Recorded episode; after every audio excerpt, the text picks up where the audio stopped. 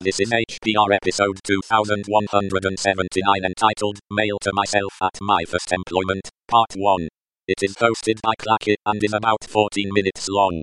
The summary is, I expand on a list of one-liner advice to myself 20 years ago, that I posted on pump.io. This episode of HPR is brought to you by anhonesthost.com. Get 15% discount on all shared hosting with the offer code HPR15. That's HPR15.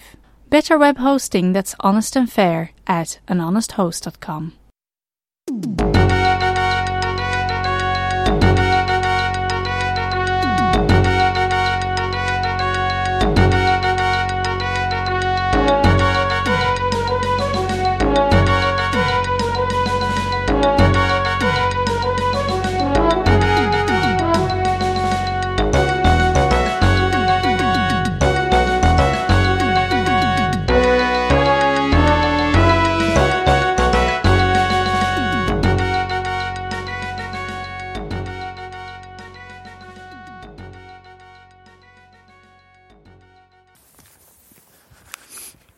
Hi, I'm Klacke. I recently wrote a pump.io post called Mail to Myself at My First Employment. And I figured I got some questions about it and I'll expand on each of the points that I wrote in that post. So here goes.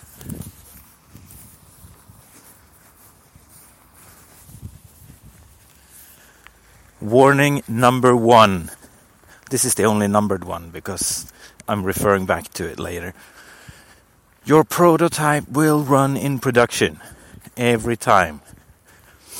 So you have this problem you've been discussing at work, and you've come up with a sort of a half-baked solution that maybe we could take this and we could take this and we could tie them together and something like that. And then you present it to someone and they say, yeah, that looks great, let's use that. So, what's the lesson here? This will happen over and over again and you will think, well, they can't be that stupid, really. They have to realize this is just a prototype. I should put proper tests in there. I should have covered these and these circumstances, and I shouldn't have hard-coded these things. So what do you do? Basically, you can do two things. First, you could, if it's not supposed to work, just make it not work. Don't produce something that sort of does the job, but instead do a presentation, just graphics, just a stupid HTML page that fakes everything. Or you put in a little more time and you make sure the tests are there, that you didn't hard code everything, that you actually have some documentation, and then you present it. If you just cook something together real quickly and present it, you're going to have to support this thing for the rest of your career at that place, and you won't be given the time to do it properly. So either do it properly or don't do it at all, or obviously fake doing it.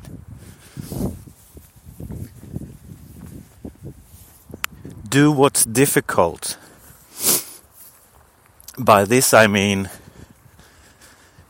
you spend probably around 8 hours a day at work, and you could spend that time just picking the low-hanging fruit and making time pass, and you feel like you're getting things done, but you're not learning anything. You're not just there to get paid, you're also there to develop. And by that I don't mean software, I mean yourself. Do the challenging things. If you have the choice between doing something that is just monotonous work and automating it, even if automating takes a bit longer, automate it. So you can get on with the important stuff, which is the difficult stuff.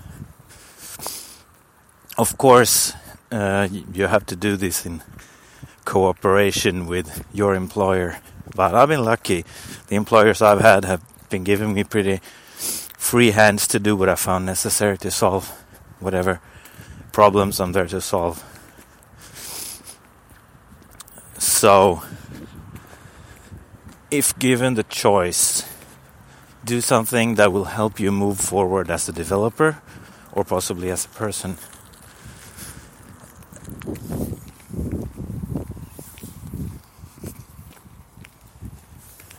Hard work is not the same as difficult. If you took the previous point as meaning I should make sure I'm not slacking off at work, so I should go on and take on all these assignments that mean I've been sweating hard in front of the screen.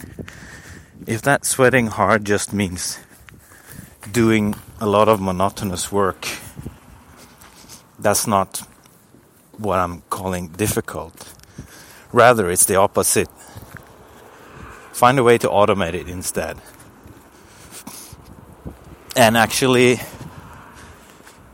if it's really stuff that cannot be automated and someone will have to do it, you'll also have to be a bit selfish. Don't take it on just because it's boring and you feel like a good person for sticking out for your colleagues or whatever and taking on the boring task. There will be time enough to do boring tasks. If you have the chance, do something else.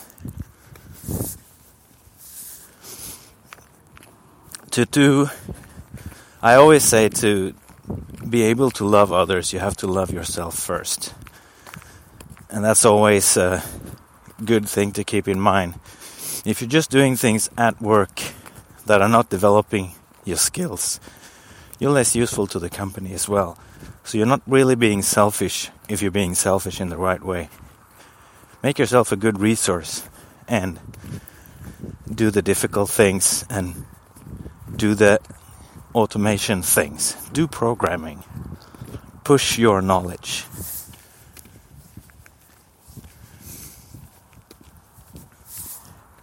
You are there because they believe you know something. They're probably right, and they will listen to you. This is encouragement and a warning.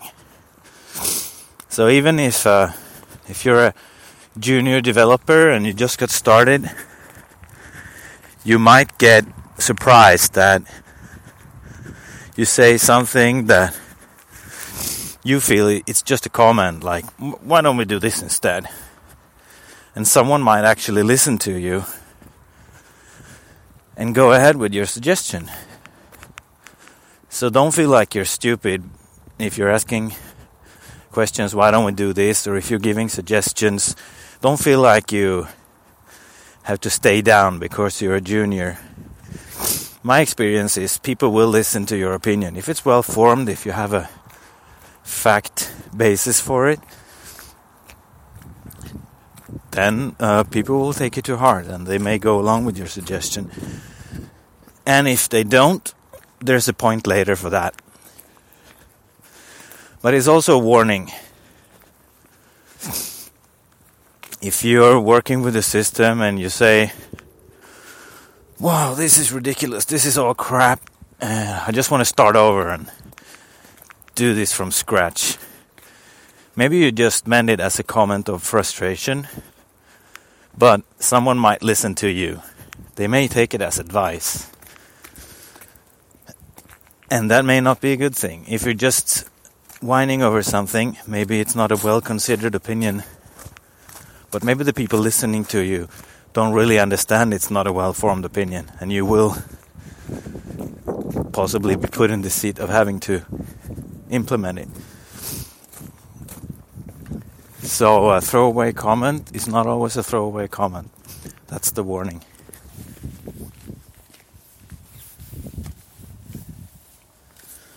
Ask. I sort of said this already, but if you don't know, ask a question. You're not stupid for asking a question. You're stupid for not asking a question. Wherever you are, you're there to learn.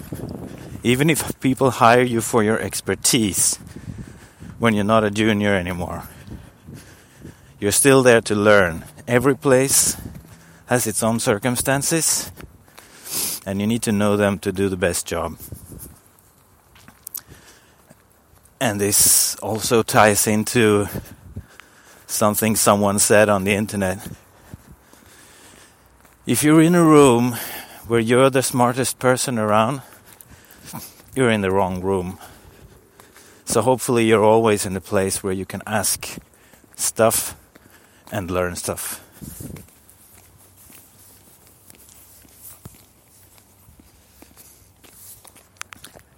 Take a day off from doing things and listen and watch instead. That's also work. I think at every place I've worked where I've been doing development, there have always been meetings where we have said, hey guys, do you know what we should do? We should just stop discussing what the users might want and just step away from our own keyboards. Go hover over the shoulder of someone who is actually using this stuff.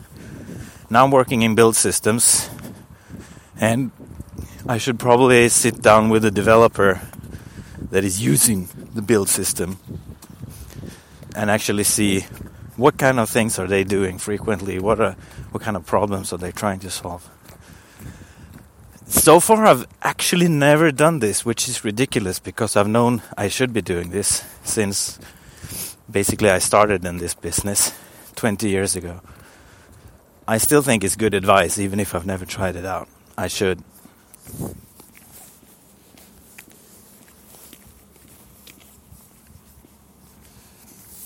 Code is the best description, but heed warning number one. This is something they talk about in IEEE and the IETF.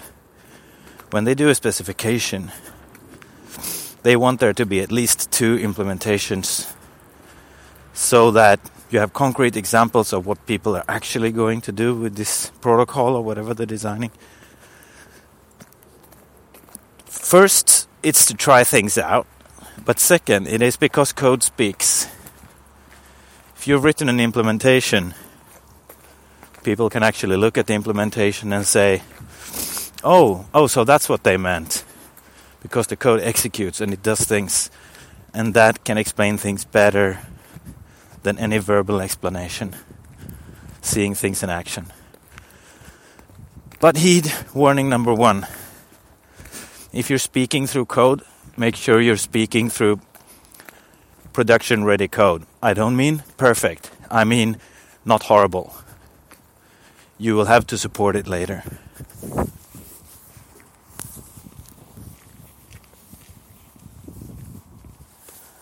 There's a reason. Whenever you look at a system and it's full of warts and crooks and crannies and dust and spider webs and this weird thing poking out over here, there's a history behind all of those things. If you think you can just tear it all down and build something better from scratch, you're in for a surprise, because every little weird thing in the system might be a response to a bug report where there was a corner case that wasn't covered in the specification and nobody had thought about. Or it's a quirk of the language or the hodgepodge of libraries that went into this thing.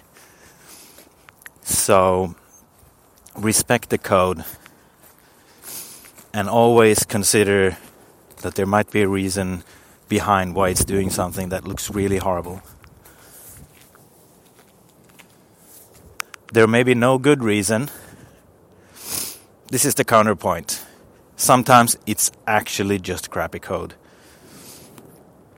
What can you do to discover if it's crappy code or if it's code that contains essential warts? Write tests. Write an integration test suite. Test it against the things in actual use in production. Change it. Ask someone for a code review, ask someone to try it out, and maybe you'll discover that actually this word in particular could be removed. Okay, so I seem to have arrived at the office, so I'll make this a two-part. See you in the next part.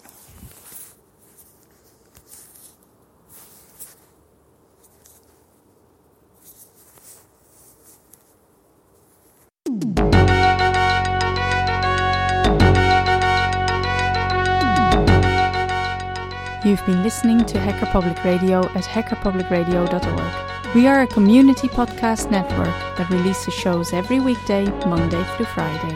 Today's show, like all our shows, was contributed by an HPR listener like yourself.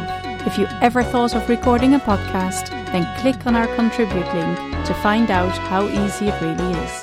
Hacker Public Radio was founded by the Digital Dog Pound and the Infonomicon Computer Club, and is part of the binary revolution at binrev.com.